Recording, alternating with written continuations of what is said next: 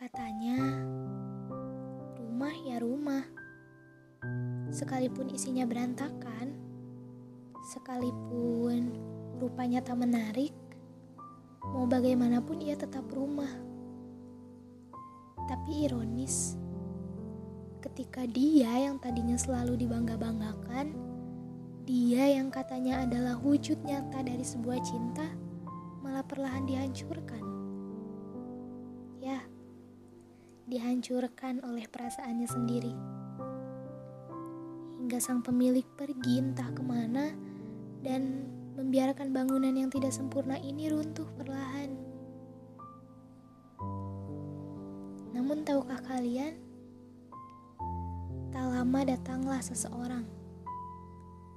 Dan betapa gembiranya rumah itu saat dilihatnya ada seseorang yang berdiri di depannya.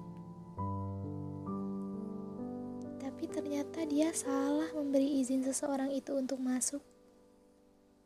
Dia salah mengira bahwa yang berkunjung bukan pemilik barunya.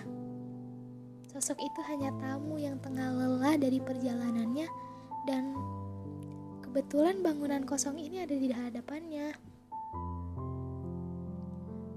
Betapa bodohnya rumah ini malah menawarkan segalanya hingga dia jatuh hati dan mengira sosok itu akan membantunya pulih dari lukanya kemarin. Namun luka tetaplah luka.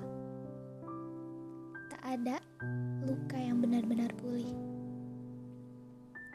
Pelan-pelan, seseorang itu mulai menjauh karena merasa lelahnya sudah terobati. Tapi malah menyisakan luka baru bagi bangunan itu.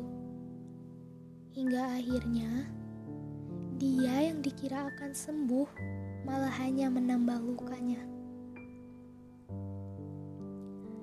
Ya, dalam cerita ini, rumah itu adalah aku. Aku yang pernah disebut rumah. Rumah yang dibuat untuk tempat persinggahan seseorang yang tak sungguh.